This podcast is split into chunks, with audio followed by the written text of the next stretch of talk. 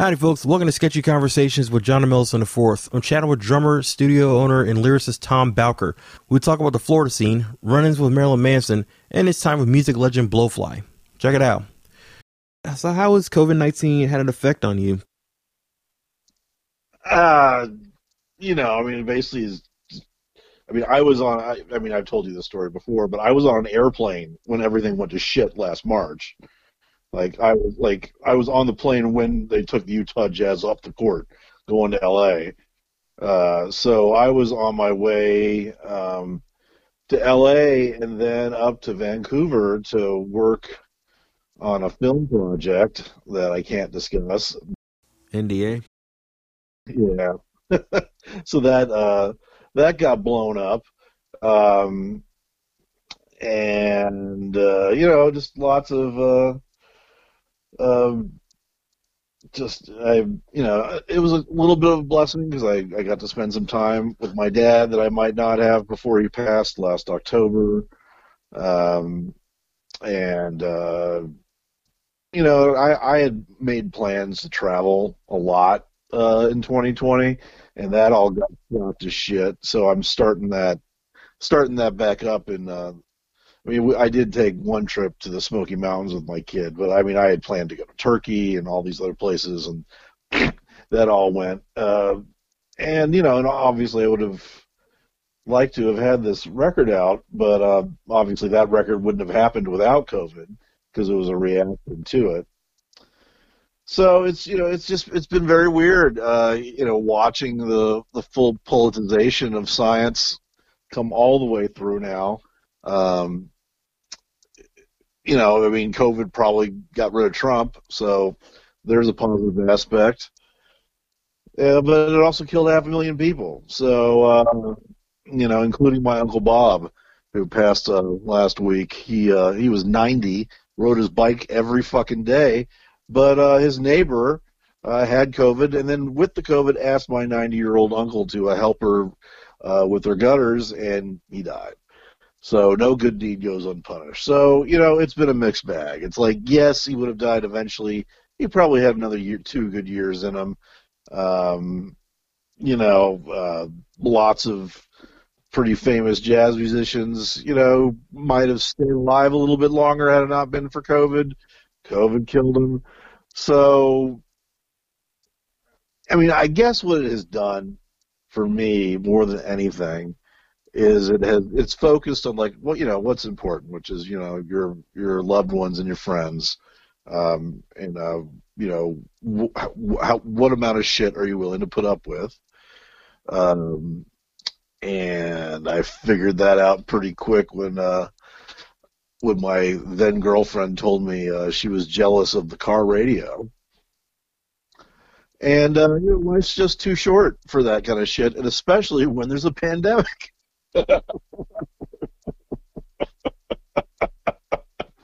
and at the same time, you know, it's like you have to take calculated risks. It's like, I mean, I know some people that are just fully locked down and they're not coming out until everyone's vaccinated, and it's shit. You know, you're just gonna play the odds at some point. Yeah, true, but it's like, um, eh, I'll put it this way. Most of the damn time, I'm not a betting man. I'll put it one thing I learned of myself. I'm not a fucking betting man.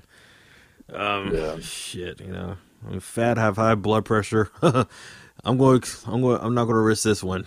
You know what I mean? You got one shot down, buddy. You got one to go. Exactly. So that was the difference. So now I feel a little more optimistic. I'm talking about the whole 2020. I'm, I'm staying my oh, stay my ass here. new, new. Yeah. staying here. It's like um, it's like okay. So that's how you get stuff delivered. Great. Mm-hmm. Learn how to utilize that. Like okay, shit.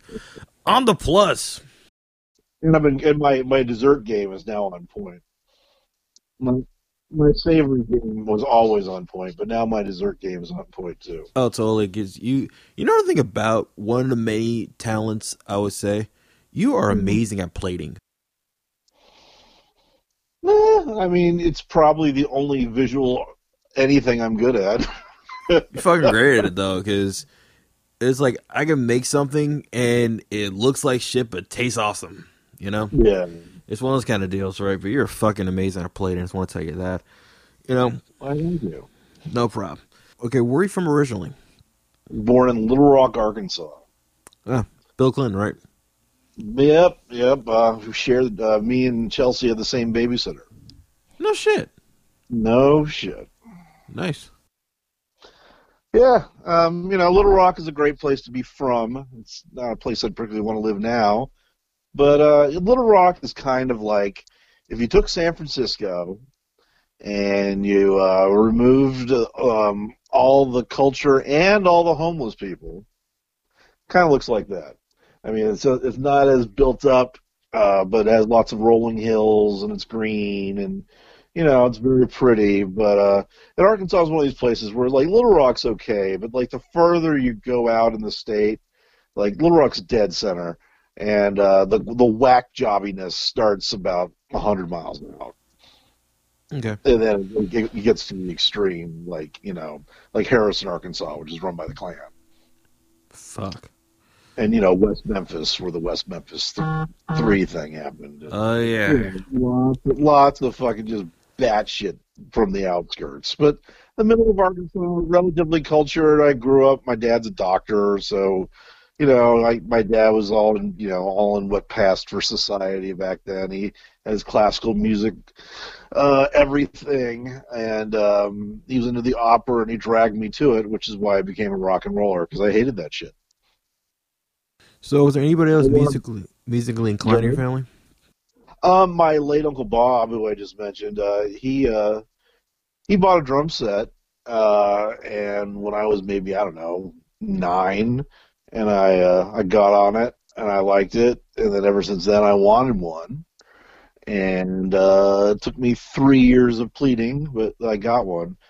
Um, my dad like sang in college choirs and stuff, but really, that's about it. Um, no one, no one, and like my my uh, my Michael Bob's uh, son, my cousin Peter, he had a guitar and stuff, but you know he wasn't any good at it. He didn't really do anything, but you know it was like that side of that that was kind of the cool side of the family, and you know he had a lot. That's where I first saw like punk rock records and stuff, um, and uh, so it just kind of and I just I was just obsessed. I wanted to be Elvis when I was six, seven years old.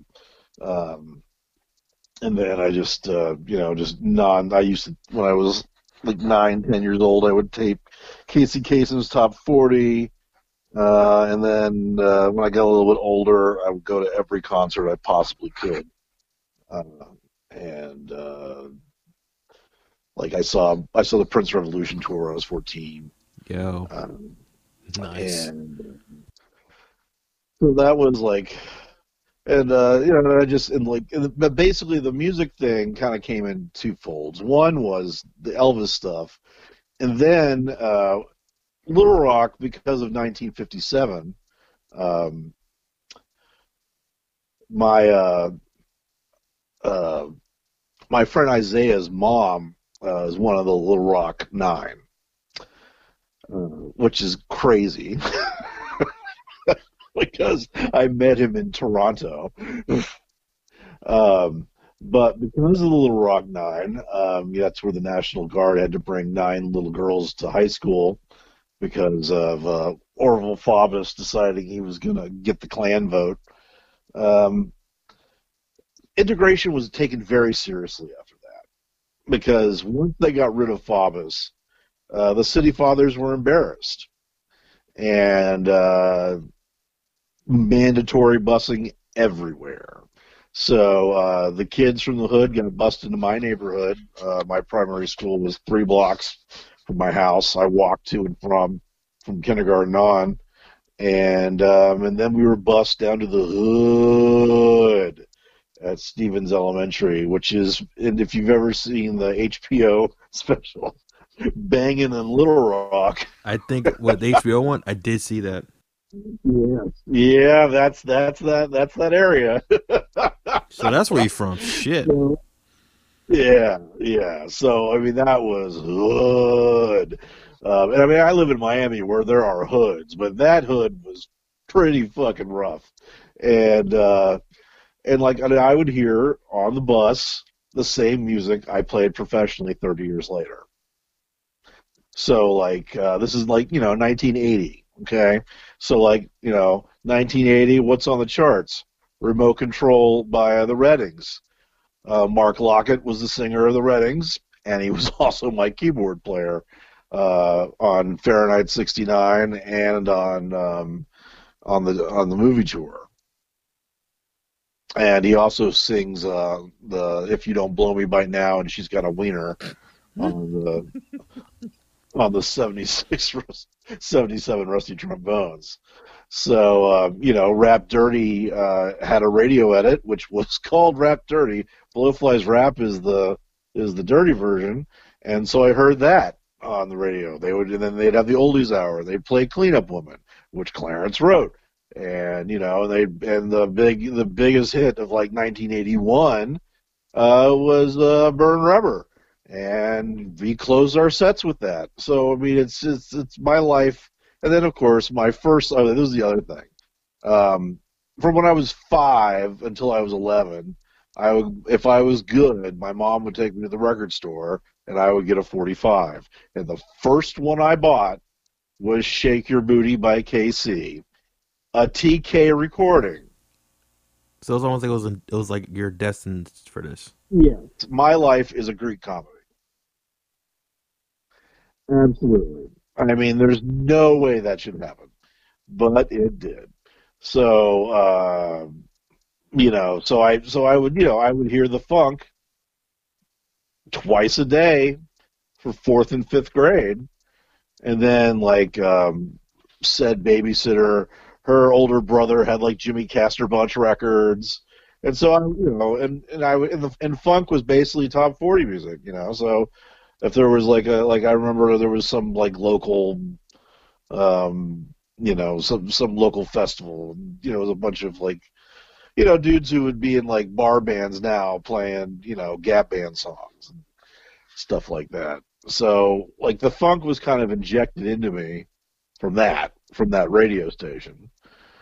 And and then when we moved down here uh, when I was 11, um, like it was you know more of a rock thing, and then you know hip hop was was you know just getting out. Oh yeah, I would I would hear Rappers Delight like on that school bus too, and the whole school bus would rap along with it. nice. and about chicken tasting like wood and whatnot. Oh, yeah. So yeah, so um, you know, but and then I um, I mean, it was, it was just a big culture shock coming from there to here. So you know, even though I was in the you know fancy part of Little Rock, little you know Little Rock to Miami in '82. I mean that was this. I mean I, we literally moved to the neighborhood of the Cocaine Cowboys. Wow. Like cheap waterfront property, lots of young Colombian families, lots of cigarette boats, lots of shady motherfuckers living in this neighborhood to this day. But I mean, especially back then, they were everywhere. Um, and it was you know it was not uh, for a you know weird one-eyed kid from uh from Arkansas. It wasn't always the the easiest fit in the beginning, um, but uh, and then and then so I went to one year to public school here, and then I got thrown to like the fanciest um, private school in town, which was good and bad. It was good because I took band and that's how I learned how to play the drums, and that's when I eventually got um, a drum set. I took band and I took chorus, so I was like, you know, t- doing two hours of music a day. Uh, unfortunately, that school was filled with the sons of dealers, and they would beat the shit out of me. Oh fuck! Damn. Them and this, it was just you know because like basically the school was you. it was either like you know uh, really rich Latino families, really rich Jewish families, like the grandson of the guy who started Arby's got dropped off in a got dropped off in a limo every morning, just like Richie Rich. Uh, yeah, so you know, lots of Jews, uh, lots lots of uh, Hispanic kids, and uh, you know they tend to go through puberty early, and uh, we Vikings tend to go through puberty late. So, you know, even though I was tall, I just, you know, I hadn't gotten the hormones yet. And, uh, and I would just, you know, they would just pick, you know, just gang up on me, and it was it was always, you know, the hit and the run types. It's like they would never stand and fight. You know, they would, you know, smack me around and then and bolt, you know, sneak attack. So like, you know, and then I started getting bigger, and that slowly stopped happening. And then when I to the point where, like in tenth grade, uh, this kid, the kid who was like the the big my biggest tormentor, um, he when he was beating me up, I was probably about five feet, and he was probably about five four. And then I didn't see him for three years, and by then I was five eleven, and uh, he was five four. Oh shit.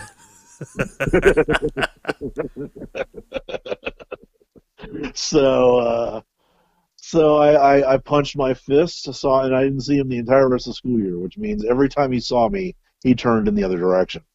Smart. Yeah, it was very smart. I would have, I, I certainly would have fucking gone ham on that.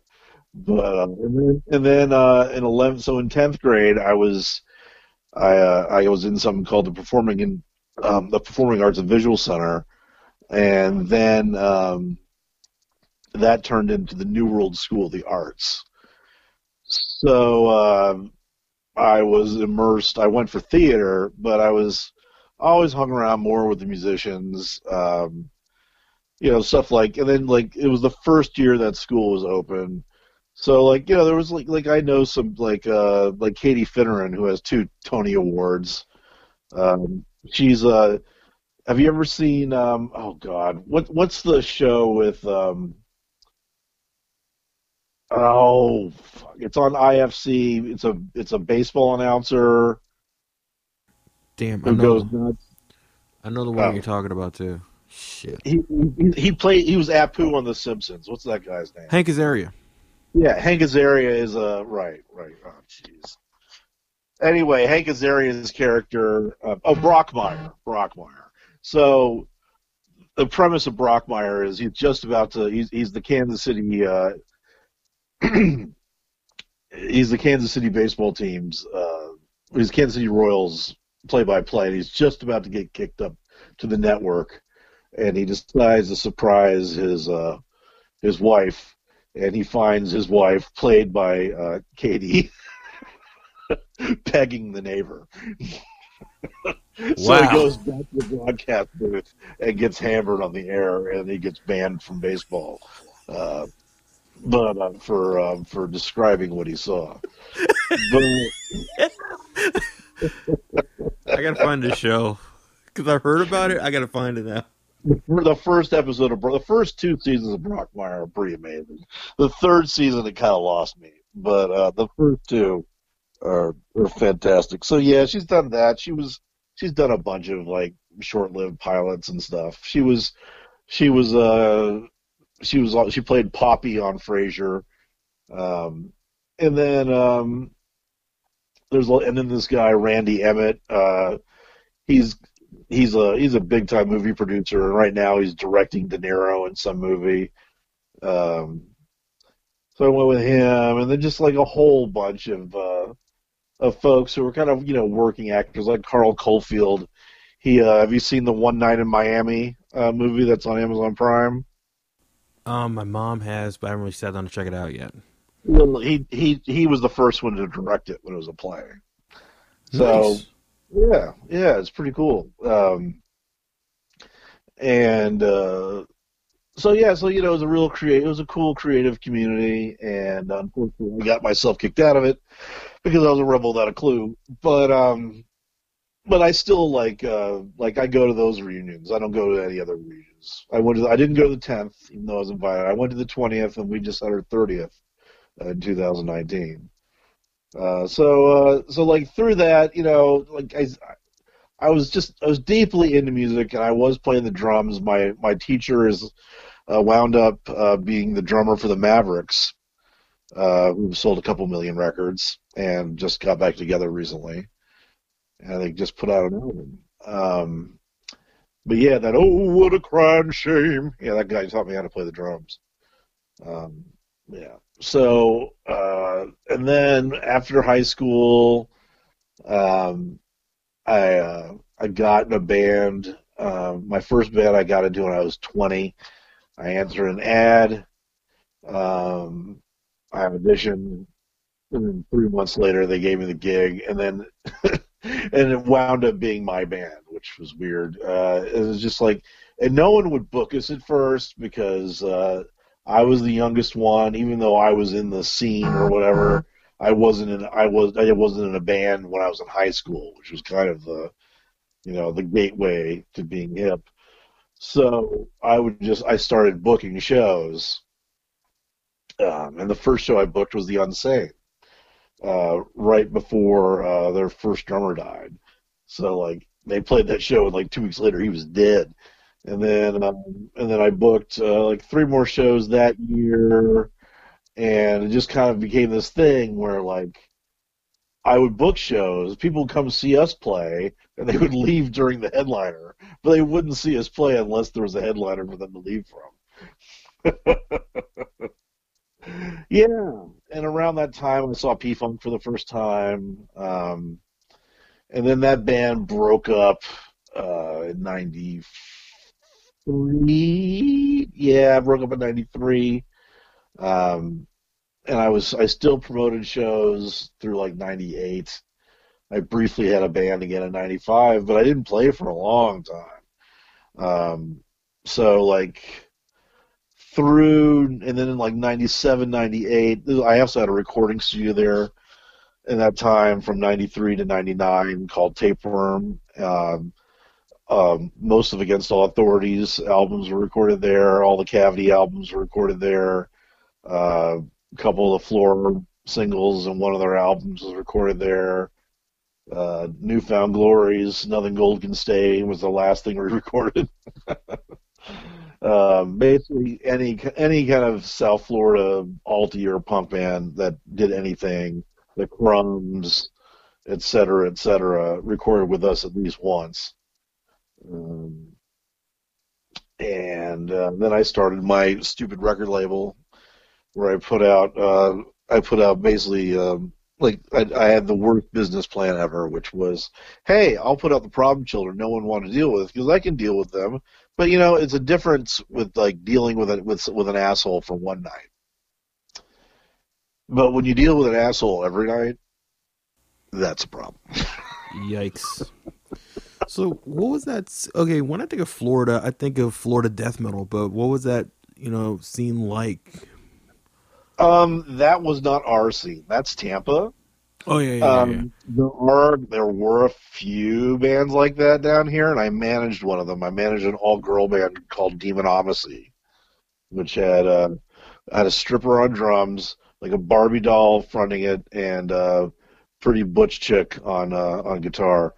And um, wow, they were hilarious. Uh, they were good too, but yeah, they were kind of doomed because their drummer couldn't quite do what they they wanted to play these crazy six minute long tech epics, and she had like enough stamina to do like five.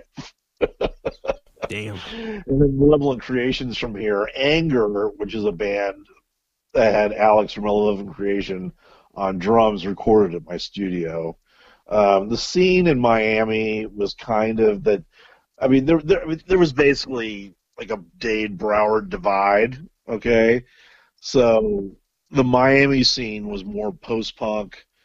Like the biggest bands were Quit, which was a uh, like they, they could have been bigger than Sliced Bread had they just gotten the van and done it. I mean, they were you know like like the first time they played with Green Day, they outdrew Green Day three to one. Um, and they they were they would regularly do four or five hundred you know people shows here but their manager wanted them to have a major label deal, and he. What's funny is he wound up working for a major label. He became a VP at Interscope. Wow. but the band didn't really do anything. And then this band Load, uh, who just recently put out a documentary, um, they were kind of a dirty, like some like if you if you somehow mixed like the Melvins and the Butthole Surfers with like hardcore punk and Ted Nugent they were just kind of dirty, and that was like the crew I ran with. And then there was a band called uh, um, then there was uh, there was Floor, which is you know which became Torche later. Um, Steve Brooks. Uh, Torche is a band that that are now on um, Relapse, but they're kind of doom pop. And um, and then Juan Montoya, who was who was originally in uh, Torche, he had a band called Ed Matus's Struggle, which was named after my friend Ed. And uh, people thought he was in the band that he was not in for years. so it was kind of a you know um, like like the shows I booked were things that I was interested in. So I would book weird shit like you know Voluptuous Horror, Karen Black, Unsane, Dwarves, Elvis Hitler, um, you know, like uh, Pegboy, stuff like that. And then when I would then I would collab on shows and do more mainstream stuff. So I like towards the end I was doing like Lagwagon and shit like that. Did Sick of It All twice. Both times ended in riots. Um, so like there was kind of a aggro hardcore scene. Um, there was kind of a you know dirty pop post punk scene. There was a pop punk scene, and it all kind of you know and then around it everybody loved Slayer. So yeah, that's kind of that's kind of how like that era in Miami music was. And then like right after that came uh, all the new Jack uh, hardcore shit that got out of here, like Shai Hulud and stuff like that. And then out of new, and then out of like the singer of Shai Hulud is a guitar player from New Found Glory. So like that, that kind of like someone stabbing me in the eye with hot, you know, red hot pokers, that kind of shit uh, came out of that, and then out of that came that emo wave. Like Dashboard Confessional came out of uh, the band that Strong that came out of Strong, whose name I can't remember, but um, yeah. Yeah. Because I remember you told me you booked some shows with certain bands, one being Deftones, right? Uh, no, I didn't book it, but I uh, that was at a club that I worked at. Yeah, yeah, yeah that's what it was. Yeah, and I and like this chick wanted me to get her into the show, so I did, and I went there, and um, and then Andre, who was the drummer of Quit that I mentioned earlier, and he was one of my studio partners, and uh, they had like this kind of half-assed, like plywood, double braced wall separating them and the crowd, and the crowd was doing their best to uh, knock it over and destroy all destroy all the sound gear. So like. Uh, and then I, and then I started hearing what had happened, which was this was right when they were blowing up the first time, and they could have moved. And this was a two venue complex, so the upstairs, right in my shows, uh, was a 500 cap, like no more than 600 people should ever be in, you know, ever room. Uh, and that was the prop room. And the downstairs was the theater where like Weezer had played, like 2,000 seater. You know, it'd be just 2,000 people downstairs. And that's where that show should have been moved. But they wouldn't do it. And then when they got to the venue, they're like, okay, well, we need a barricade. And, you know, and they, they started getting all weird and all pro on everybody. And it was, you know, it was a nightmare to deal with. And these dudes are feeling themselves. And uh, so, like, you know, I'm holding, you know, I'm not supposed to be working. And I'm holding, suddenly I find myself, you know, working my ass off, you know, keeping 600 kids from running over this fucking soundboard, and then I hear him go, "Hey man, this this this barricade is bullshit. I just want to be I want to be with you guys." And I'm like, "What? Fuck this guy." I think that was and Chino. Yeah, that was Chino. So I start walking down, right? And I get I go on the barricade. And I'm looking up at him. He's like, "Hey man, they're telling us we this is our last song. This is a ripoff, man. I want to play for you all night. And I just looked out and I'm like, hey, what? Fuck you.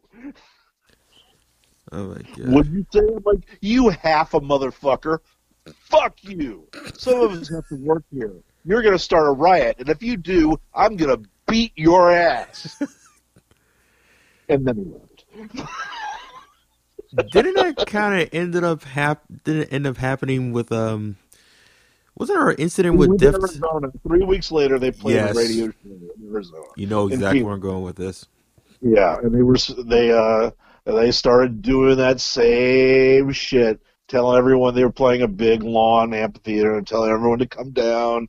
And like, yo, I want everyone down here. And so everyone came there, and they usually everyone go on stage. And so people are coming up on stage, and then you know the stage gets overrun, and there's there's cops like fucking uh, spraying kids with mace who are like ten feet up on webbing and shit. And so you know the show ends, and Type O Negative don't get to play. Oh shit. So uh, you know those dudes before they became vampires were like all Boston hardcore dudes, and they were tough as fuck. And they were not the kind of people you want to fuck over like that. So they're in the hotel bar, and uh, the drummer is uh you know drinking his beer, and they and Chino and one of the guitar player walks in, and they're like, "Hey, rockstar, Oh, hey, rockstar, you think you're a fucking rockstar? I think you're a fucking pussy." And um, and they they uh, just start beating the fuck out of them, and those dudes escaped by by crawling under the tables and running away. Was Peter Steele involved in this? Uh, I mean, you know, it was his band. I, I don't have a I don't have a, a direct uh, recollection that he was the one beating them up, but uh, just the fact that the rest of the dudes did is enough. I just there's a fuck side of me. Of the 14 year old version of me hearing about because I was not a Deftones fan until like 2012.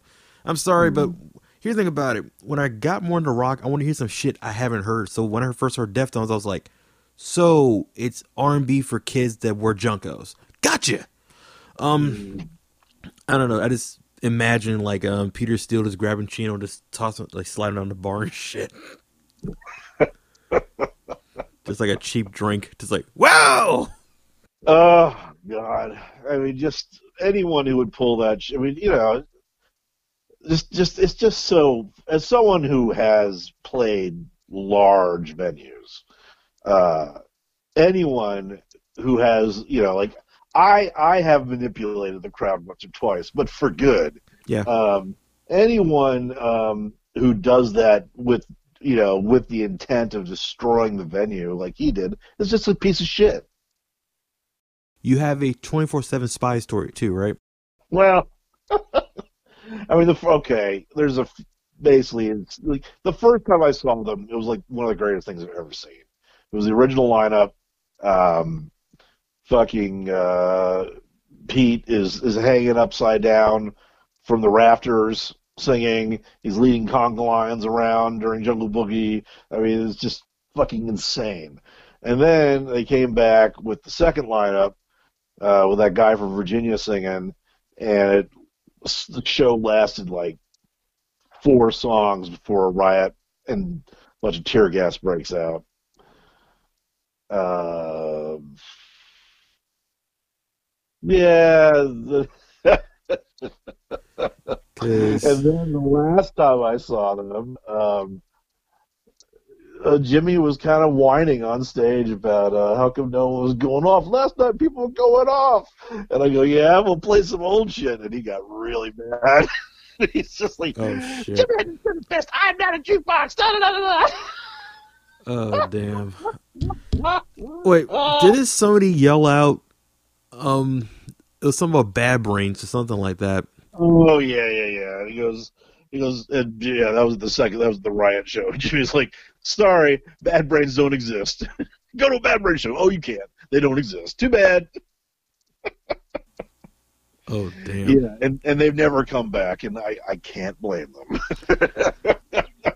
I could have sworn you told me that they ended up playing reignition or something like that. oh, I think people were singing reignition at them, and uh, Oh. There was some anger involved. Oh. But anyway, my long and boring. So, like, I, I do the record label. I go on tour with one of the bands, and uh, you know, and then the label just goes belly up. Uh, and then two years later, I became a music writer, and that's how I met Blowfly. All right, I was about to ask that. Actually, there's two other questions. The first one was you told me the story about how you had a um running with a pre-fame Marilyn Manson. And I thought this story was yeah, cool as yeah, shit. yeah. Okay, so uh, Marilyn Manson, the only band that ever got worse when they added a drummer. Um, So-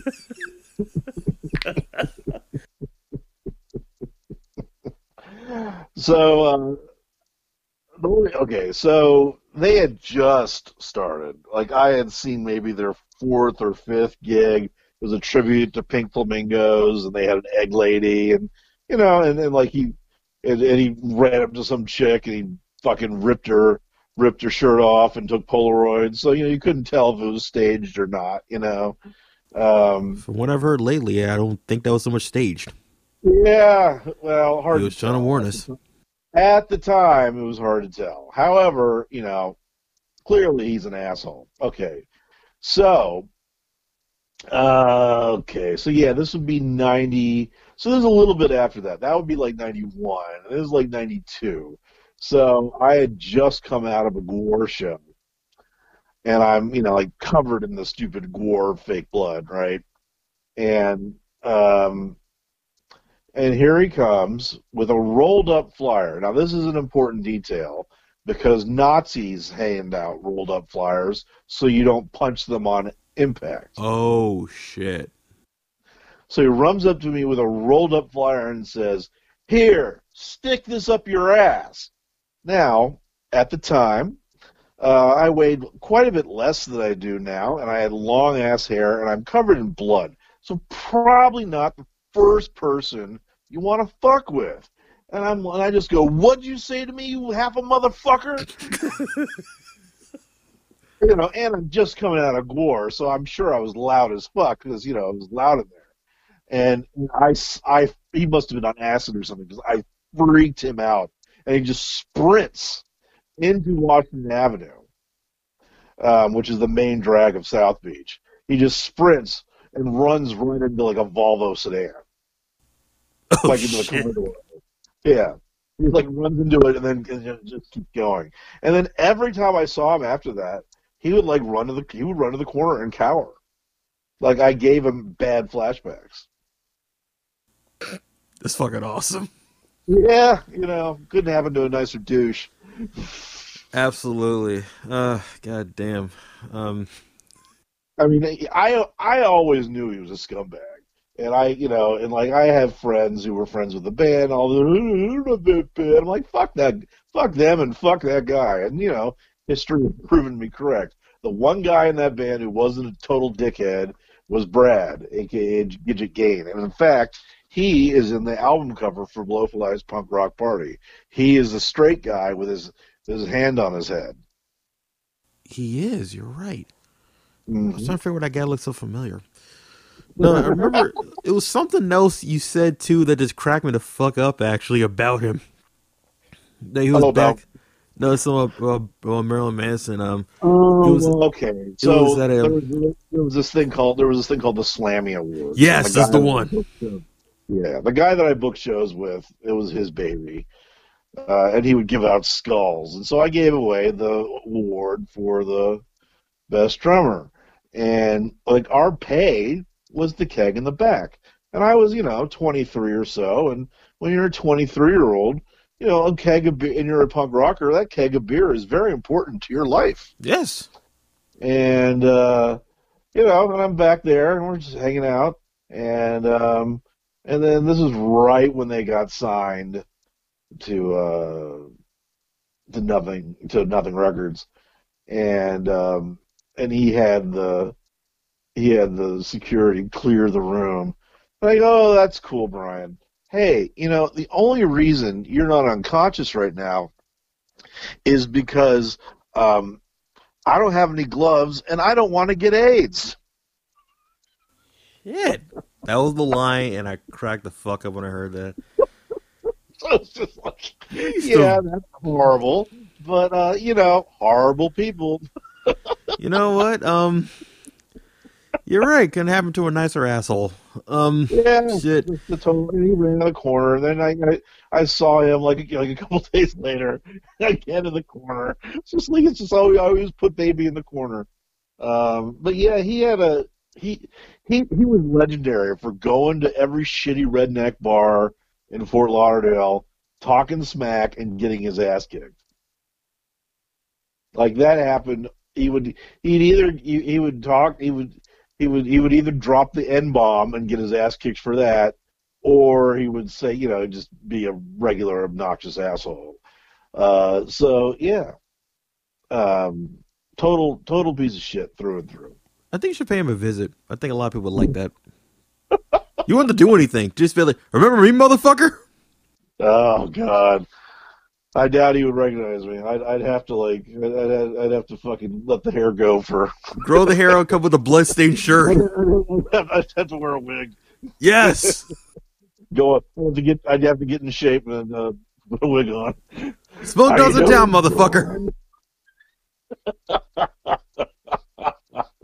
and I'd have to I'd have to color my hair red again. Um, I used to have my hair used to be red, Really? but um, yeah, yeah, I have like uh, chameleon hair, It- red. It goes red, blonde, brown, and then blowfly scared it white. I thought you were a blonde for real. Like, I had no idea. I was I was a blonde for real. I was a blonde, and then it went, and then it was reddish blonde, and like my beard was red. Uh, I didn't know he had a beard, actually. Yeah, I I mean that was when I was young. Okay. I was like 22, 21.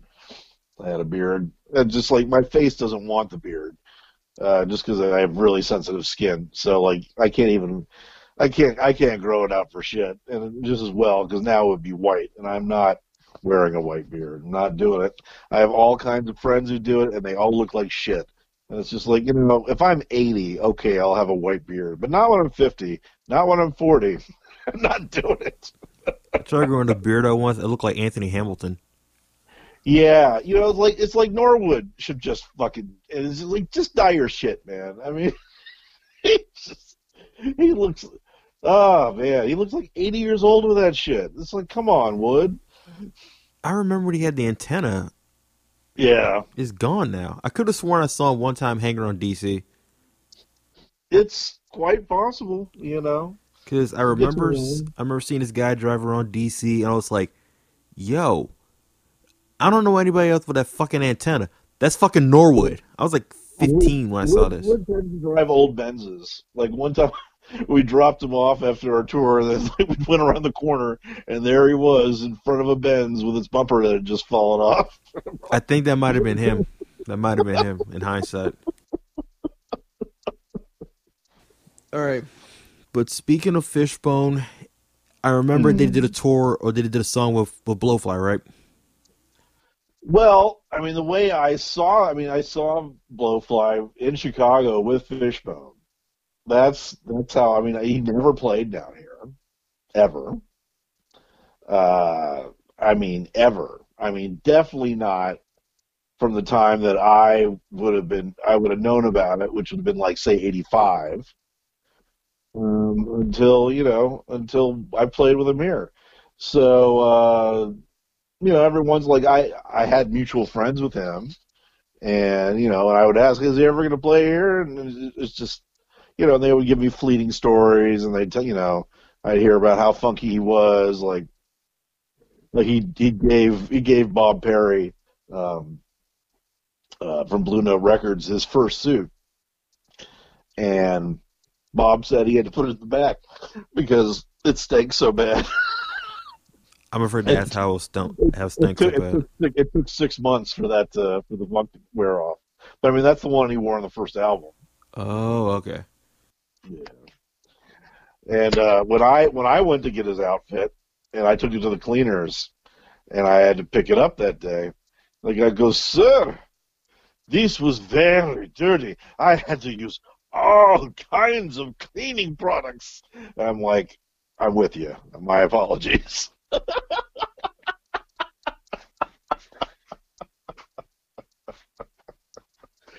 So yeah, you know, like he was always like there was an article, there was a he was on the cover of the paper down here like 91, 92 whenever the Twisted World soundtrack came out. Um but he never I mean he was like a ghost, you know, unless you knew where to look, which of which I later found out was Miami Jai-Alai.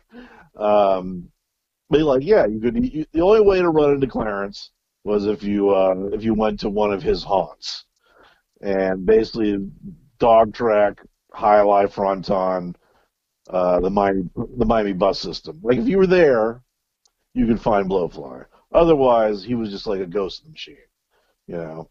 Um, and every once in a while, you'd hear about him touring with Fishbone, but never down here. Like Fishbone would play here, no Blowfly. Um, like the closest he, they came with Blowfly was like uh, I think they played Jacksonville with him, which is not close. That's six hours. Um, so um, so basically, I was super. I, I just happened to be in Chicago, and uh, I was super excited to see him. Like I saw Joe Strummer the night before, and then uh, and then at the Cubby Bear, which is across the street from Wrigley Field. It's like a weird. It's kind of a weird venue. It's kind of important in Chicago punk rock. It's a sports bar. Like half of it's a straight sports bar, and they have a live room. Um, stage is only maybe 18 inches, 20 inches high. So me and uh, my then girlfriend, now ex-wife, get there super early, like before the bus gets there, waiting for Blowfly, waiting for Blowfly. He's not getting off the bus. Uh, I let in half a fishbone through the back door because it was like 15 degrees, uh, bitterly cold November night, um, and it was one of those tours where Fishbone basically opened up for themselves. They didn't want to pay for another band, so they, you know, so they had, uh, you know, they did the Dr. Madd Vibe thing first.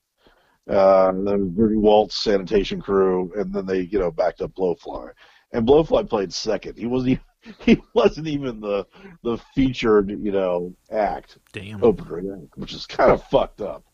Um, yeah. But Clarence didn't care. So and and really, Clarence left his own devices would have only done this kind of shit until you know until he dropped. Uh, so basically, uh, like Angelo does the Doctor Madd Vibe thing, and then and then you hear Wall going, "Now, one of the original Dirty Rappers?" And we start walking up, and my uh, girlfriend goes, Tom, do we have to go up front? And in words that will forever haunt me, I said, Yes, dear, I need the full blowfly experience. And that's where it gets interesting, folks. So we're right up front, and uh, like I'm singing along, and it's like the only people up front are like 20 old blackheads holding holding you know uh, albums to get signed, and in in like in me and her, you know, all the, the fish, people that are Fishbone aren't watching this shit. So like you know, but we're just going out, and I'm you know, I'm yelling out. I'm yelling out requests, and he starts, you know, he does, he does like ten seconds of one, and and then finally he just looks at me. He goes, "Who are you? You were not Planet Train when I wrote those records." and then like he sings all of Rap Dirty to to uh, my girlfriend. She's turning all kinds of colors. Um, and then you know, and then and then he and then you know, and then he does the alphabet, and then he does uh, Burning Pussy, and he's gone. And uh, and then we saw Fishbone play, and that, and that was it. And then like, um, year goes by, a couple years go by, um, and uh, I'm writing for the New Times. Uh, basically, it's kind of like your city paper. Uh, it, it, it, it, it, used to be a very prominent chain, and now it's a very dying chain um, of weekly papers back when those existed. So um, there's this guy King Coleman who I was friends with, and he was actually my first R&B reclamation project. Um, he did the dance "Do the Mashed Potatoes." Yeah, yeah, uh, he sings that. Uh, it's it's credited to um, Nate, Nate, Kendrick and the Swans, and then it says vocal King Coleman. That's James Brown's J, uh, famous Flames. Nat Kendrick was the drummer. Uh, long story short, uh, that, uh, the Syd Nathan who ran King Records refused to put it out due to James Brown's contract with uh, with King. He couldn't release it as James Brown, so they came down to um, Miami on the night train, which is why the first stop on the night train is Miami, Florida, and um, they recorded it down here with King. So King was the first rhyming Southern R&B DJ, and uh, it it was my guess that Clarence was influenced by King, and I was right. So I'm doing the story on King Coleman. It's a full feature for the paper, like in the front of the book, and uh, I I made uh, overture to uh, Clarence's old shitty label Pandisc, and uh, and they put me in touch, and they you know so uh, uh, they told me to come uh, to this session they were doing. So I show up, and and in the in the lobby, there's Blowfly, um, by himself on the couch, and I walked up to him and I told him where we had met before. He's like, "That was you." And then we just started talking, and then Bo's like, "Oh, you're here finally. Let's get it. Clarence already did this part, but we'll go listen to it." So, like, we're going. So we're in this like recording studio, and you know, it's total white suburban metal douchey. You know the t- kind of place. Carpet on the wall. Um, you know, the place that thinks they're all pro. You know, basically one step up from working at Guitar Center. Oh, okay. And and uh, they're all giving Clarence dirty looks, and I'm starting to get my back up a little bit. I'm just like, who the fuck are you? Because you know these are the kind of people that when I had my studio, I put these people out of business. Yeah. Like there was a, there was another studio like that called Natural Sound Recording, and we had in our in our in our first space we had their bumper sticker on our toilet. So when you lifted the lid, it said, "Capture follow ca- follow that dream, capture that dream." Natural Sound Recording. Damn. So you know, here are all these douchebags, all these mainstream rock douchebags, like you know, giving shade to the guy who wrote "Cleanup Woman." I wasn't down with that, and uh, so we go in the room, and they play me the track, and it's like, and the guy, the rapper's name was Mr. Charlie. So this was like a knockoff of uh, of Coochie Good. They did Pussy Good and like Mr. Charlie was like the backup rapper for the Young and the Restless, which was like an '80s booty crew that you know had one hit in like you know 1988 or something. You know, this is like 2003, Damn. and and then I just hear Clarence go and do you know, spiel, whoa, and they just he's just talking shit over it, and it's just it's terrible. I mean, it is the fucking worst, and I'm just horrified. You know, it's like why is Blowfly reduced to doing backups for these fucking clowns? You know, and I mean it was awful, and and so I, I gave him a ride back. I gave Clarence a ride back uh, to the office, and I asked him, "Hey, man, uh, you know, it's been twenty in the twenty years that we both lived here. How come you haven't played Miami?" He goes, "I don't have a band here." I'm like, "Do you want one?" And he goes, "Sure." Now at that point, I hadn't played the drums in eight years. Um, I go into the office. I, I, I tell Bo, I'm like, look, you know, in order for this story to come out, there needs to be some sort of news. Him playing a show would be news. You know, I'm a Blowfly fan. Why don't we make this happen? He's like, all right. So um, some time goes by, and uh, we wind up playing my um, my bachelor party which was a gig, and it had it was uh, King Coleman, Andre Williams, and Blowfly. so um, that show ended at one in the morning. No, that show ended yeah like one thirty in the morning, and I got married at ten thirty in the morning. Hmm. So uh, then um, we uh, we played a few more shows at the beginning of the year um, of 2004 and then um, my friend Omar uh, interviewed Afroman for the paper, and he told Afroman that uh, that Blowfly sang at my wedding, and Afroman goes insane and says, "God damn it, you got to put me in touch." He's like, "All right." So um, so Omar's like, "Yeah, Afroman wants you to call him." I'm like, "Okay." So I'm like, "Hey man, you want to cut our truck?" He's like, "Fuck yeah, I do." So we wrote Blowfly for President for Afroman. And then Afroman shows up, uh, smokes more weed than Cheech and Chong. Um, and we came up with that and that Pimpin' Policy song, which we just made up on the spot. So there was two tracks for the record. And then uh, this is when I had a, a column in Street Weekly, and when uh, there were acts that I thought would be cool in the record, uh, you know, usually they'd ask me, "So what's your deal?" Asked Atmosphere. I'm like, "Well, I'm making a Blowfly record." He's like, "No, you're not." I'm like, "Yeah, I am." He goes, "Well, I think I want to be on it," and I go, "That could be arranged." so that's how he wound up doing the the Great Debate because at first he was all skeeved out. He was like, "Oh man, all these young kids look up to me." I'm like, "We'll love the debate. It'll be dirty, you be clean." And then he wound up being filthy as hell. um, and then and then Gravy Train on. You know, I asked them to do it, and they did it. So like, you know, we kind of, you know, slowly made this record through the summer of 2004. Um, and then. Um, I, I, I got blow, I got him out of his contract with Pandisc by getting him to release himself from a management contract where he was the only um, officer. Hmm. yeah, and uh, and then um, we signed with AT, and uh, we toured for fucking almost five years straight. Nice.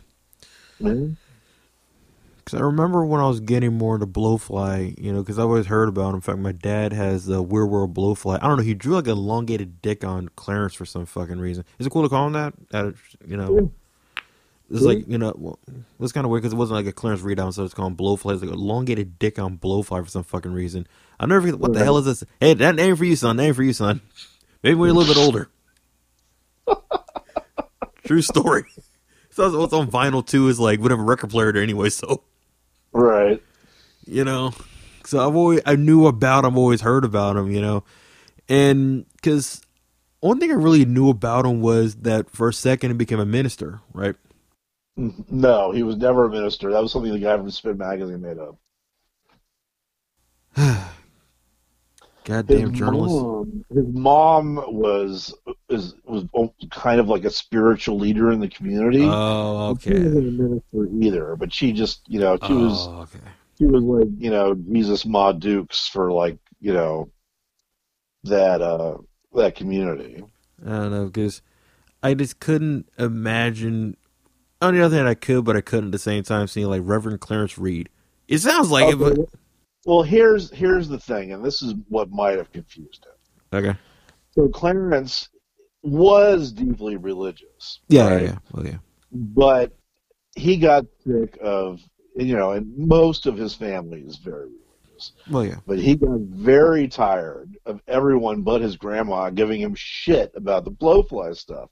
So one day he had it, and he he booked himself into the Holiday Inn for two weeks and he memorized the New Testament.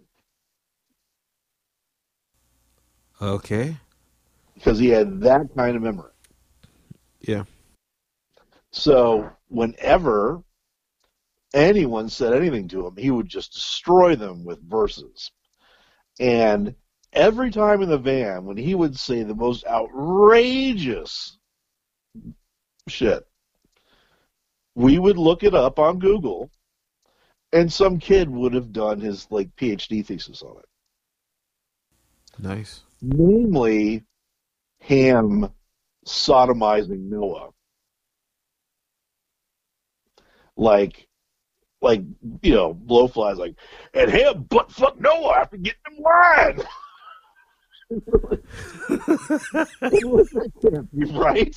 And then we looked it up, and some, you know, someone had turned in a dissertation about this, and we're just like, what the fuck?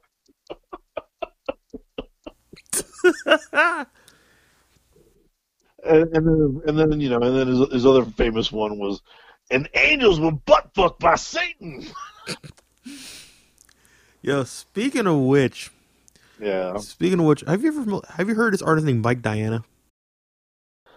Boiled Angel guy, yeah. I just interviewed him like last week. I just wonder if you ever cross, if we came across each other. No, he's more. I mean, when he got busted, he kind of kept a pretty low profile after that. Um, and he was always more of a, you know, and that's Tampa. It's just, I mean, you know, Florida is enormous. Yeah, You know, he's on you know, Largo, I think. Tampa, Tampa is five hours from me, Oh yeah, and it's just a very like Tampa is still kind of the South.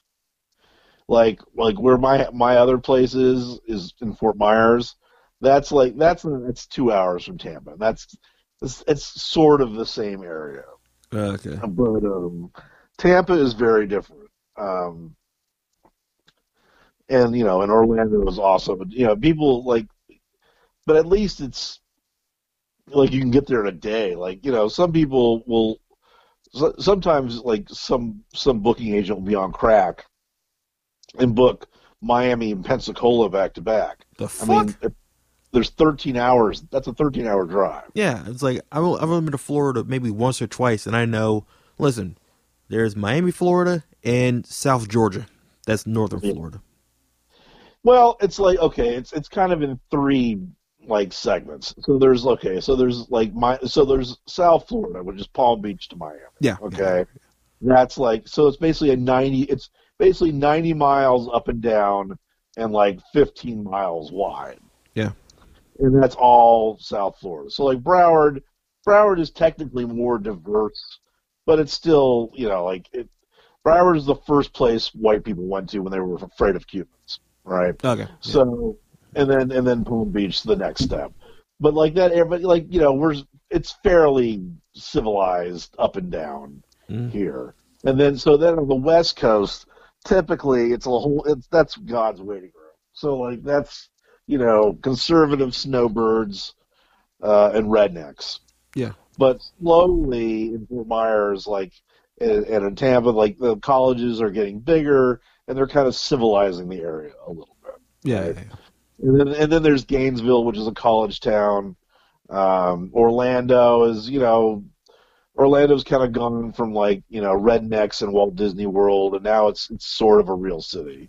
Okay. Um, uh, and then Jacksonville is, is the is the buckle on the Bible Belt. Yeah. yeah, yeah. That's North Georgia for fucking sure. Although Yeah. Jacksonville Beach is pretty fucking cool, but Jacksonville the city sucks. I just remember Fred Durst name checking it on um I forgot which it might have been might have been like a hot like a chocolate starfish it's one of those fucking albums. Yeah. That's where he's like, in the redneck fucker from Jacksonville. I'm like, okay. I'm like, you're really trying to make Jacksonville cool? Okay, whatever. No, it's impossible. I mean, you know, Leonard. The only, the coolest thing that ever came out of there was Lynyrd Skynyrd. Yeah, that, That's you know, that that's the exception. That is the rule. I'll never forget when Ronnie Van Zant said about our George Wallace. We didn't like how he treated them coloreds. Huh. Huh. There's a southern expression for him. I know Artimus Pyle a bit. Um, his, I'm friends with his son Marshall, Oh, cool. and I, and I just met Artemis uh, last summer. I went I went to their place. That was that was a fun hang. He got his start as an R&B drummer. I can see that. Yep. Okay, one other thing too that intrigues the fuck out of me. Um, wait, there's a connection between. My God, I can't remember his name right now. I just remember he's the motherfucker from Antiseen. I'm literally Jeff Clayton. yes, Jeff Clayton. There's a connection between Jeff Clayton and Blowfly, right? Well, that connection is me. Uh, well, yeah, yeah, yeah. I booked I I booked Antiseen the first time in 1993, and I booked him again uh, 95 and 96, and then I and then when I first started my comeback, I flew them in to play my 30th birthday, and then they came back again and did my 32nd birthday, and then um, and then one of the first Blowfly shows we did was uh, the first Gray Trash show. So the Blowfly Antiseen uh, down here, and that was when you know when the Antiseen were still they hadn't politicized yet. thank God. And you know, it still wasn't just Jeff's band; it was Jeff and Joe were still uh, leading the band. But um, yeah, you know, on paper it worked. I mean, the it didn't. It doesn't sound like it should, and certainly it didn't work at all on the West Coast because they just terrified our fans, Oh yeah. and they didn't show up at all. But uh, you know, in certain places, you know, where uh, people like the first, the, the person who hit me to Rudy Ray Moore was Jeff Clayton. That's a really cool Like- story you told me. Would you mind sharing? He sold me. I can't believe I ate the whole thing, and then I played that shit for like eight hours straight on a road trip. Um, so he, so so Jeff would call up Rudy at like midnight, drunk as shit, and and talk shit to Rudy, and they, and in the night, uh, the first time they were supposed to play L.A., they were he was going to buy Rudy a steak dinner. And then uh, that didn't happen because that's the night the riots broke out. Yes. and like Clayton was stuck in traffic, right? No, Clayton. Clayton. They were supposed to play the Jabberjaw, which is in South Central. I'm just curious how that would have went through how how that would have went, you know? Like Oh, if Rudy and, and Jeff hung out, oh, that would have gone great. no no, I'm about basically playing that show actually, like at that Or time. playing a show in the middle of the riots, yeah, that's uh, no one would have shown up. Exactly. Um, nobody would have shown up. no, no, So, I mean, yeah, generally they, speaking, like I don't know, 'cause they, like they just got they got in the car and they and they drove they drove to Arizona. They were just like not fucking around. Um, but yeah, like they they they were you know they had to get out of South Central, so like they were you know they drove around with a shotgun. I mean that shit could have gone bad. And it was pretty funny because like years later when we did that tour um, with Norwood playing bass and the Antiseen were um, opening were well it was a co-bill, but basically they were our opener that outdrew us. Um, they uh, we we uh, we had a pretty good show in San Diego, except for the fact that this dude that was friends of Norwood, um, I don't know what he had, if it was a panic attack or what, but like first song he didn't play anything, and then the second song I yelled play something, and then he started playing the first song during the second song, so like I blew out my voice to the point where I had to like go see a doctor for for weeks when I got home because I had to sing my part, I had to sing my part, s- sing his part to him you know, and play the drums at the same time. Not Shit. fun. However, he did repay us with a pretty good story, which was on the on the same day of the Antiseen we're supposed to play. he was moving that day, and like the first time, like you know, he, he's like bringing back stuff, and then he he knows there's some cop cars, and on the third trip from you know his old place to his new place, he's so, there were people on horseback in his neighborhood. He goes, Tom, there's no horses in the hood. sounds There's just, no horses in the hood, Tom. that sounds just like him. I'm just fucking losing it, man. Now this was the dude from Trulio who was the bass player uh, that played with her that night, and then and then Clayton's like, you know, I was like, can't you? I was just like, can't you people settle your differences later? Trying to have dinner with Dolomite. That was the one. I, that was the one. That was the line I was waiting for. That was the line I was waiting for. That was one of the better like bottles of Jack Daniel conversations that ever happened. Sweet. Uh, so yeah, you know, uh, you know, Clayton worst, you know, Clayton didn't understand that uh, Clarence wrote all the Betty Wright stuff, which he loves. He loves soul music, so Not surprised. uh, you know, they came down here and they they we had we had a barbecue uh, at my folks' place, and uh, Clayton interviewed uh, Clarence for um, oh god, what's the name of that magazine in Philly? It will come to me. Not same people that did Steel Cage Records. What is the name of the magazine? It'll come to me later. Yeah. Um, but uh, yeah, so he, so like you know they they met and they you know they he Clarence charmed him and then we you know we played that show together and and while we were there we recorded um, um, Million Bucks. Uh, we did a we did an Antiseen cover for their Everybody Loves Antiseen tribute. Nice. all 45 seconds of it. And then, uh, you know, and then I want, and then we we did it again. We we played it, you know, here and there over a couple years. Uh, the first time we played Charlotte, I thought it would go great because like where they play is in the hood, and I was like, this place, the Milestone, which has been the punk rock bar in in Charlotte forever. I mean, you know, since the '80s.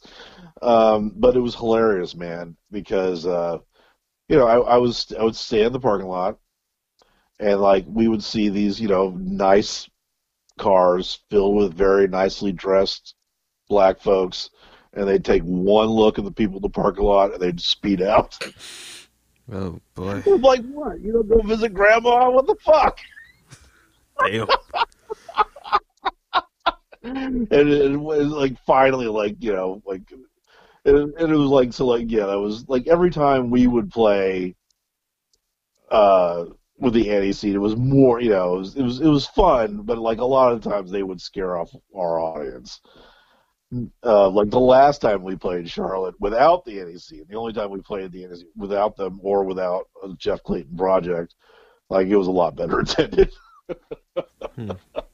Right. but it, like it, it kind of worked in like in, in some places, like San Diego and Seattle, it worked. You know, Oh yeah. um, there were enough people like me who who would get it and Yeah, get understand. it, yeah. that- yeah, there were that there were that this was a you know a, a place where you know trash culture intersects, but by and by large, like they just killed us in the in the Bay Area, and uh, in Portland too, and yeah, it just really fucked up our tour history. We made a lot of money on that tour, but we paid for it later. yeah. Because I think you remember. I remember you. Was it you that told me? But Jeff Clay was like really protective of Clarence, though, right? Yeah, there was one show we played in uh, in uh, Spartanburg, South Carolina, and this Nazi fuck brain shows up, and uh, he's right up front, and uh, they had played first, there was and Jeff had like this big tree branch, Yes. and he's just like look, he's just eyeing at this Nazi, and I'm just like, and I'm just looking at this Nazi, and I'm like, is some shit gonna go down? Because like I see, I see Jeff like, you know, with the tree branch, and I see this fucking Nazi lunkhead, and I'm just waiting for the seagull to go up and Jeff beat to beat this guy to death with the tree branch. I mean that every once in a while, you know, you would feel that. Uh, but yeah, that was that was that was the only time I think it seriously got close. Um, but yeah, I, I was just like I was just thinking, Jeff's like, I had the tree branch, Tom. You know what? Sometimes you gotta you have some homies like that, you know. Not get Well, kind of you know, it's it's just one of these things where it's like you know, to an extent, we're their guest. You know, we're to you know, and so uh, you know, you don't you don't let anyone fuck with your guest.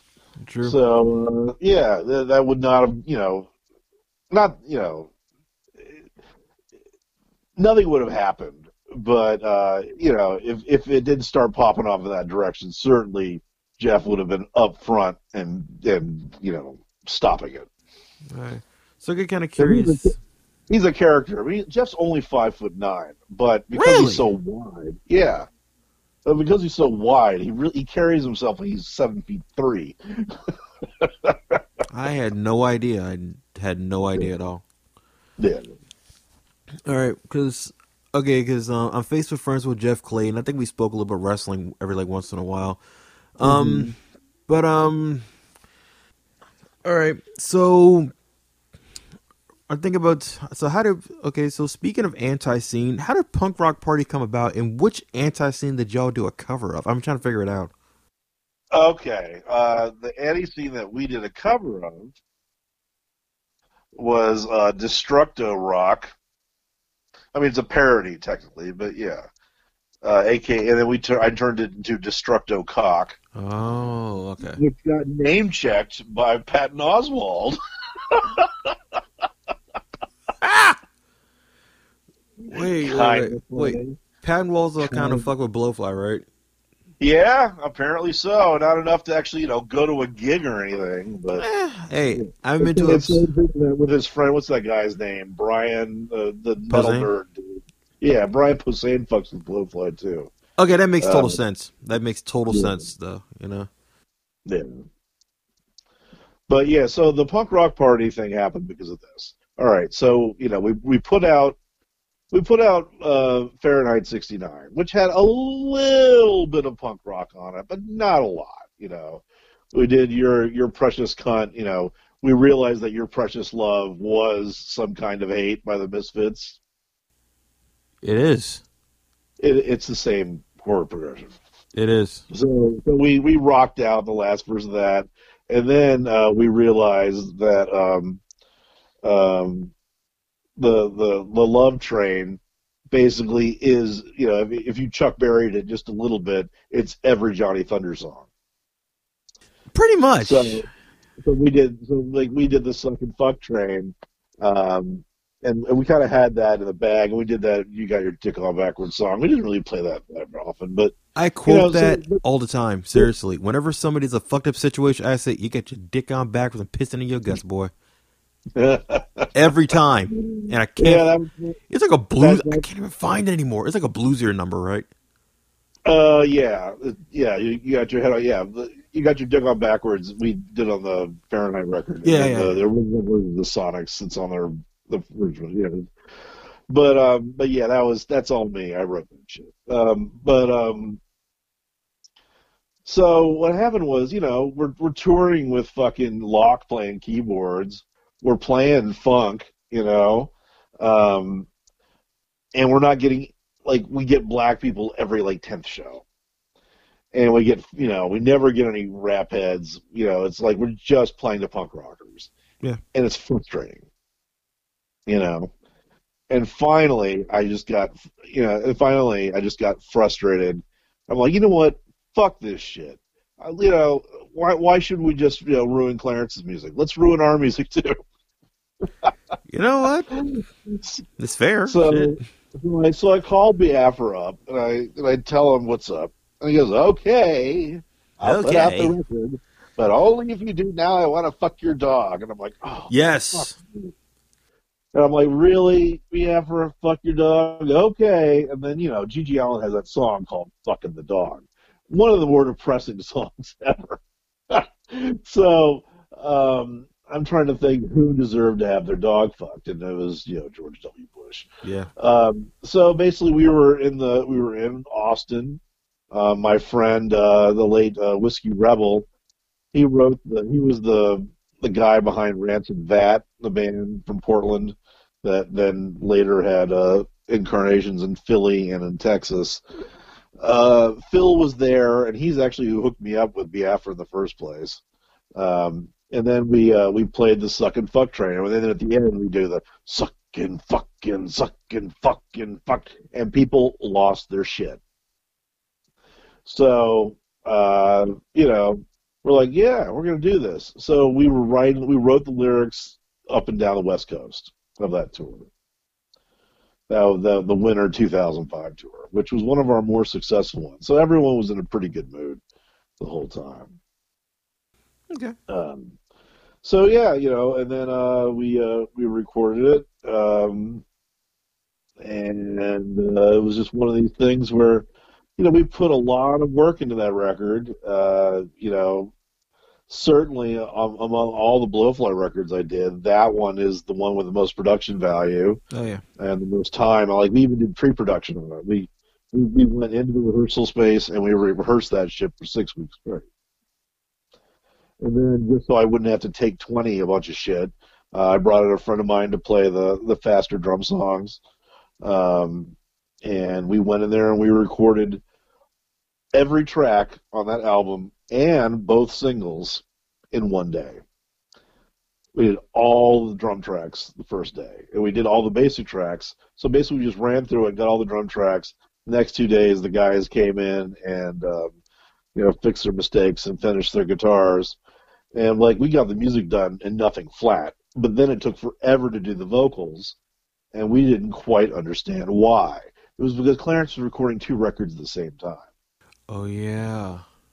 So he's fucking us over and doing vocals for that bullshit Super Blowfly record. And he's always in a bad mood when he comes over to see us. And one day, like, he has his nose was broken. I guess he got into a fight with one of his brothers and busted his face. And uh, he claimed that a baseball got him.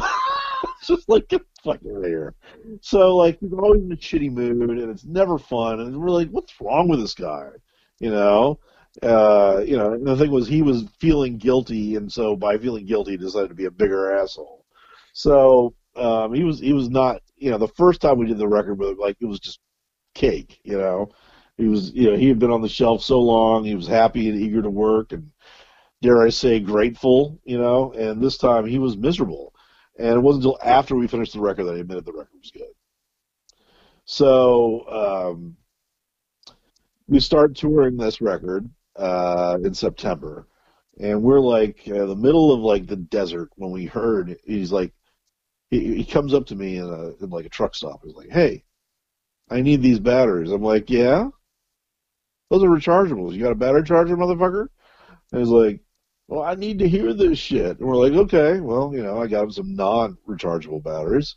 And then we hear him in the back of the van, clearly listening to you know current Clarence Reid screaming his guts out, and it's like every idea we rejected, Oh shit. and one idea that I had, and um, I'm like, so what do you listen to, Clarence? He's like, oh, this is just some old shit. We're like, sure. So you know, he went to sleep. We stole the CD.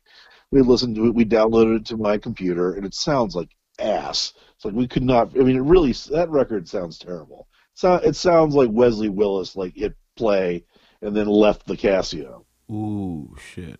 Yikes.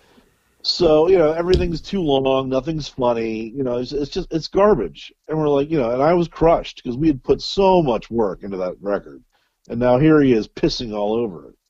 And so you know we're mad. You know, we broke the fucking CD in half. and you know, Clarence never says anything about it, but he knows something's not something's not right. So you know, he, he his back up his his back is like a little bit up like the whole time, and uh, the the tour still went fairly well um, until we like got to the south, and then everything kind of went to hell. Um, it was it just yeah. The crazy part about it Yeah. I never heard of Super Blowfly. That didn't even come out. Yeah, it did. Henry Stone put it out. It's it's I recommend it. it's I- terrible. Just for the sake of morbid curiosity, I, I even look for it. I, it's like it never existed. I can't find anything about it. I'm fairly sure it's on Spotify. I had to look. It's Um, not there. Look now good. music too. Good. It ain't good. Happy to see that thing die, an evil death, and then yeah, we. Had, so what happened was like, this. This is how the first that that incarnation of the band broke up. So um, we are in uh, Knoxville, and the and like six months, like I guess eight months earlier, we had played Knoxville and sold out the venue, and we thought we were going to do great, and a nice fat guarantee, and we did some uh, we did some local TV, and you know we got it, and we just bombed, just nobody's there, and uh, then you know then um, then I go to the hotel, and I'm I'm going online. And I see, and I get, and Henry, it's Henry's uh, son, has sent me an email to one of my other AOL screen names. That's how long ago this was. Wow. And uh, it's like, oh, finally, a new Blowfly record. I'm like, really? Finally? You mean like two weeks later? Who the fuck is this? And I realize he's done it. I am angry. Because at the Oh. time, I'm selling Henry's fucking shitty CDRs of the old albums. Oh, okay. Uh, and I just couldn't, you know, I couldn't believe he'd do me like that. But of course, that's what he'd done his whole life. Why wouldn't he? You know, he's just a fucking snake. So, um, you know, I'm angry. And now, uh, you know, uh, so the next day we go to Atlanta and uh, we had an in store, and now now everyone's like starting to lose the thread. So the guitar player at the time uh, decides we, we're going to play over the, the album track, and I'm like, don't do that. That's going to be horrible. And he insisted it was terrible, and so you know, now everyone's in a pissy mood because we've just done this terrible in store. And uh, the idea was to go to the venue, drop off the gear, take get it, take it and get Clarence's pizza, and then you know we're fine for the day. But instead, we roll up, doors locked. No one's there at the venue. So uh, there is a pizza place next door, so we we order his pizza. So Clarence, still in his full gold outfit, uh, is like, "Why aren't we left yet?" I'm like, "We're waiting on your pizza." Like, I'm like, "What do you want me to do, man? You know, we'll be done in five minutes." And he goes, "I'm extremely pissed," and he punches out the back window of the van. Oh yeah. No, no, the passenger side window. Oh yeah. So he punches out the window, and there's glass everywhere. And um, and then this hippie comes out, who's the delivery guy, He's like, "Hey, man, That's not cool, man. You need to sweep that up, man. And Clarence runs out like Walking Dead. Come here, Crocker. You want to play Shit.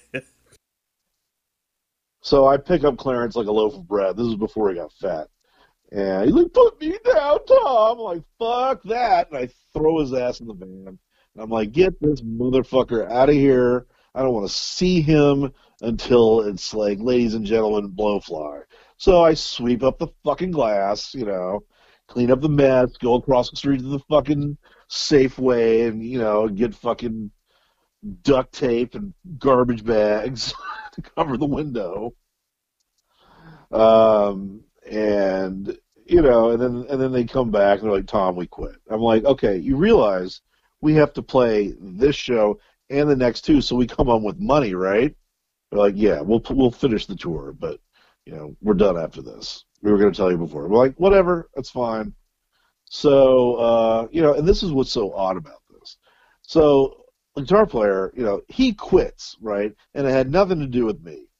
But he basically has a fatwa against me from like 2007 until the end of the career uh, because he was so bitter that he uh, that he didn't get to do the fun shit afterwards.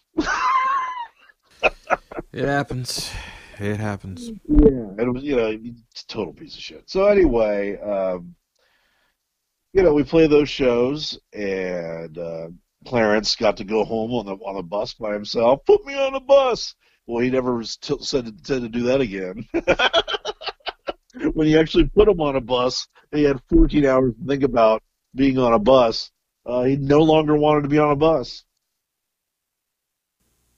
Hey. All right, getting back to the creative side because you know I'm kind of a gearhead. I'm got other kind of hits Yeah. too, but I get kind of curious though. All right, so you wrote Rusty Trombone '77, right? Uh, quite a. I wrote some of it. Um, a lot of uh, a lot of uh, '77 Rusty Trombones was like stuff that Clarence was singing to us in the van. Yeah. So like Clarence wrote the Big Gay Crack, uh, Hello Dolly, um, American Hoe Woman. These are things he would sing to us in the van, you know.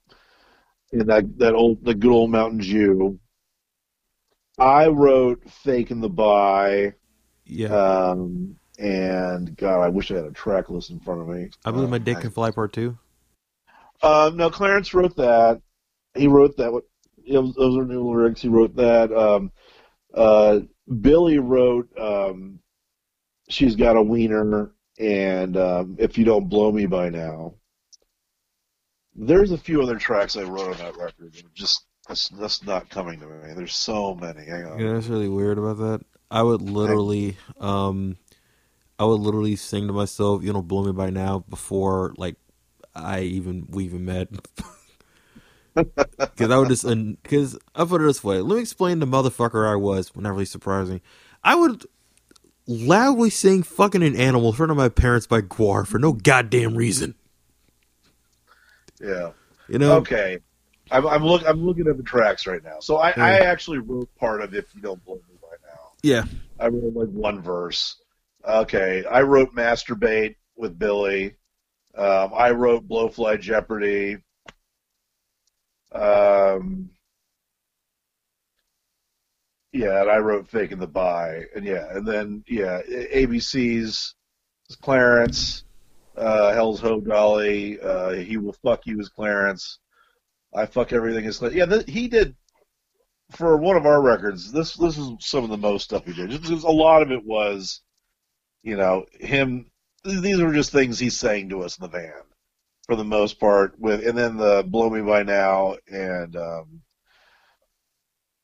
and uh, she's got a wiener. She's got a wiener is something that Billy and Sean started singing when we played in San Francisco. They just they were just walking around the Haight and saw saw Tranny and started singing. She's got a wiener. Oh god. But like punk rock party, I wrote most of it. Uh, Clarence wrote like two songs, and I wrote I wrote eighty percent of the rest. The other dudes would, would would give a line here or there, and I stupidly gave them like 25%. I, I gave us all equal writing credit, which is totally stupid um, because they certainly did not contribute a quarter to that. hey, you live, you learn, though. You know, because shit. Unfortunately, What yeah. was that one song though? Because I'm just remembering all the stuff like um I would literally sing dirty lyrics to, and those are like three of those songs I would sing dirty lyrics to. Y'all did it better though. Um, and it's like um I would literally basically sing, "If you don't blow me by now, Yeah. I will never come." I would just say shit like that. And what was the one? Um, it was the one. It was when you the one title you just mentioned. Um, it's Who's it was like no, no, no. I would say I fucked everything. It's, Oh, mine yeah. was still stupid though. Like, because everything was you. I Yeah, well, Clarence Clarence did that on stage with us almost every time we played. what year was this? Um, well, I mean, we recorded it at the end, but like you know, all the way through from 2003 till 2015, he would he would he would sing that. That was you know, we we just never put music to it. He would want to do that a cappella, Nice. although it better with music. hey, you know, I'm glad y'all were there though. But okay, but when it comes to writing though for for Blowfly, so what's your creative process on there? Well, the first record, um, it was Clarence would write like I would I would tell Clarence an idea, and he would write a verse, and more often than not, I would wind up finishing it. Okay. So like um, like there's that song "When Darkness Falls." And that song is about my friend Sean Kelly, uh, who is now who now works who's now an engineer for Tesla. Hey, At the time, he was running an all he was running a, a, an all the dark orgy night in San Francisco called Darkness Falls, where it's like you had to like crawl to get in, and the only things that were illuminated were the glow tape on the buckets for condoms and dental dams. he did what now? Okay, so you're in a room that's all dark, right? Okay. And then like the only, and then like the bouncers are watching with infrared to make sure there's like no rapey stuff going on. Okay. and no one can see in the room. The only thing you can see are buckets for dental dams and condoms. Okay. So, so Clarence wrote. So Clarence wrote the um, the verse, all right, and and then Gravy Train added their verse, and then I and then I wrote the chorus, and then I wrote I and then we did a skit with them at the end where basically we're you know I just told them I told them to what what to talk about and and what to improvise and we just kind of did it like that. So like we that was kind of done on the fly, so to speak. And same thing with Pimpin' Policy. It's like I kind of gave everyone a sketch. I'm like, okay, you're the vice president after man.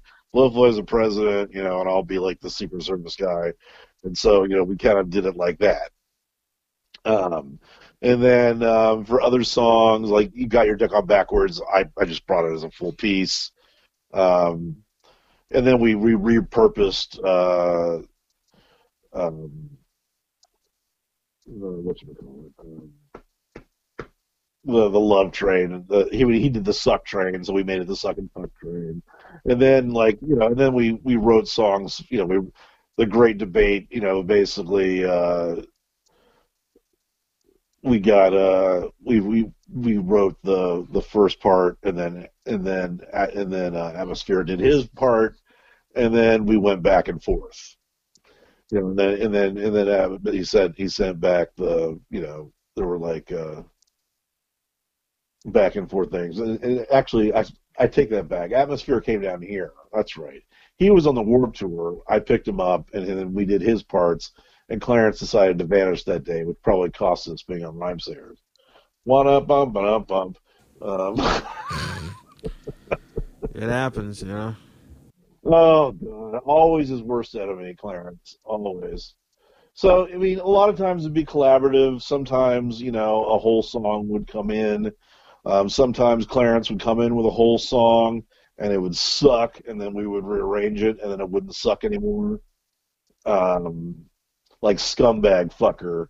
It was awful. And then the that the guitar player at the time he rearranged it and made it sound like a, a mentor song. And then I the way I played the drums, I made you know I put in a bunch of really dumb overkill fills just like El Duce did, and so you know it became a mentor song.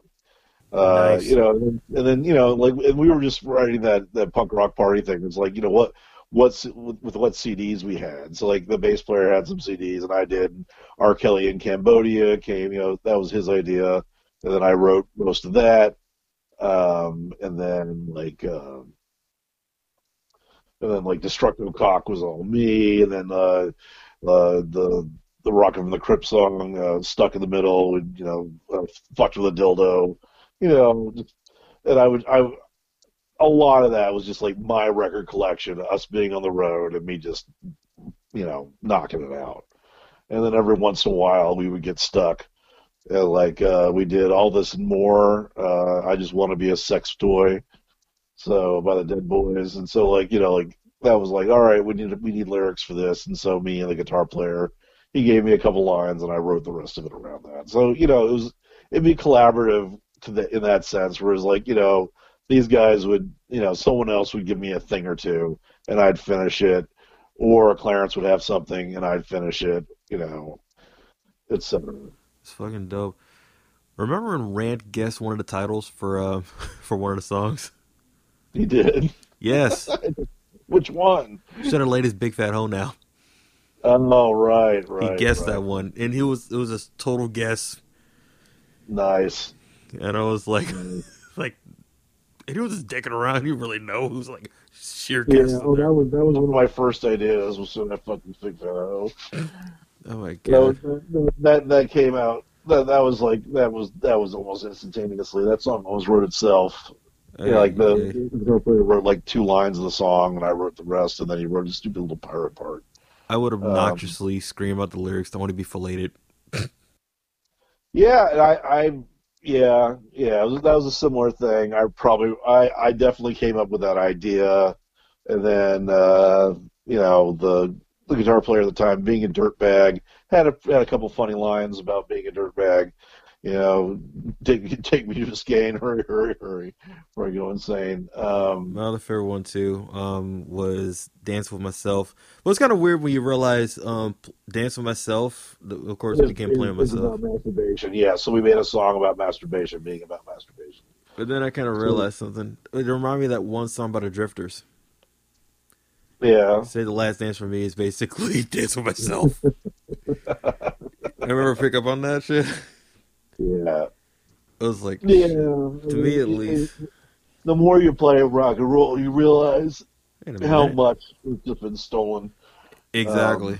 Um, whole, you know, whole rips, just because a white guy's doing it.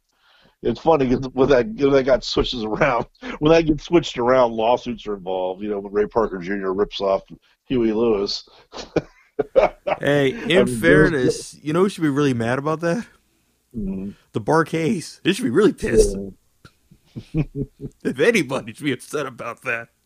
Yeah, well, I mean, he, Ghostbusters has made Huey Lewis rich beyond all possible means. Oh, yeah, yeah. Here's a weird fact: Ray Parker Jr. is actually my, is actually my godfather. Nice. Funny story. In fact, he's the reason my parents met. Wow. I shit you not. Here's what happened. My mom was working over at WPGC, and my dad was over at WHUR, or one of those stations. I can't remember. Um, either way, he was doing you know the press junket, right? And what happened was, it's like you know Ray was basically going between those stations, right? So Mhm. it's like my dad was like he stopped at my station my dad was at first, and he said, "Yo, yo, it's like, yo, you going over to that station? Yeah, this one, I'm talking to here is like share your burger." I'm paraphrasing like a motherfucker because I was definitely not there. He said, "Yo, tell, tell me what you think about her, right?" So Ray happens to meet her, you know, and he comes back. Yeah, yeah, she's cool. She's cool. That's what happened. Shit, you not. You know. All right, one more question before I head out because, all right, you you've met Rudy Ray Moore, right? Yeah, uh, we toured with him. He was a friend. All right, so you say you can say, let's say you got to know him, right? Yeah. How well did Eddie Murphy capture Rudy Ray Moore? Dolomite is my name. Scary. Scarily perfect. he, I didn't think he did a great job with the voice. Yeah, it didn't sound like him. No, no, But the mannerisms, the bitterness, uh, and and his and his sweetness, he got perfectly. Oh yeah, I can definitely tell that because my buddy Daniel Jordan, remember he, it's like he was basically um Rudy Ray Moore's caretaker in his in his later years. Yeah. I really hate to wrap this up, man, but you know, It's been a long, it's been a long rambling interview. it's been a And fucking. Phone's in the shed. Truth be told, it's been a fucking minute though since we talked, actually, right? So I'm really Yeah. glad to chat with you. You know, I'm glad to know you're doing good. Um, also, because you know, I look forward to hearing some more music from you. You know, it's like a, in knowing that you have like a new album in the can and you're creating again. I'm glad to hear that. You know, so is there anything else you would like us to check out or anything? You know, to tide us over and whatnot. Um, you know, watch out for the um, Uncle Tom and the Charmin um, COVID Times record coming out just as when it becomes irrelevant, and uh, that'll probably come out on uh, oh god on um, on Anti Corporate Records, which Okay. is what I uh, put the um, Forever Fly Blowfly record out on, and also I released that Anal Cunt Picnic of Love out, and I also did that I I did a guest vocal on. Um, the latest Kool Keith record, the one he did with Thetan, um, which now I can't remember the name of the album. that is terrible. That is terrible. Edit, edit, edit. Oh God, I'm I'm pretty sure I did the fucking title track too. Oh fuck. That is awful. Hang on one second. Okay. Pause. All right. All right, hang on.